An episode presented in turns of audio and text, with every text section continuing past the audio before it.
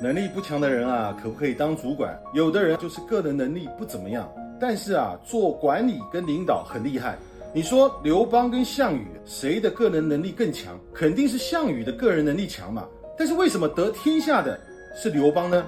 刘邦得天下之后，他就问他的下属，他说啊，你看啊，项羽的资源比我好，能力比我强，为什么得天下的人是我，而不是这个项羽呢？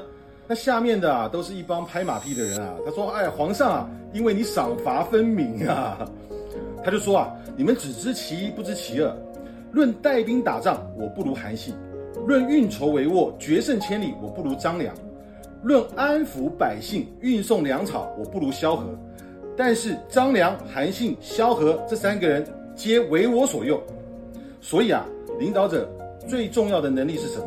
是吸引人才的能力。”凝聚人性的能力，所以一个领导者啊，最重要的能力不是使用自己的能力，一个领导者最重要的能力是使用别人能力的能力。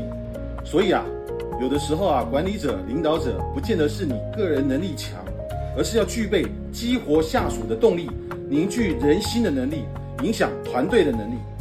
所以怎么样啊，可以成为一个优秀的领导者？怎么样啊，可以成为一个优秀的管理者？你在评论区啊打上。我想当领导，我们可以一起聊聊你的想法。所以啊，我们很多老板啊，把自己搞得很累，搞得焦头烂额，但是啊，结果却很差。自己做销售的时候啊还可以，公司开始成长了，开始有员工了，反而搞得很乱。这就证明什么呢？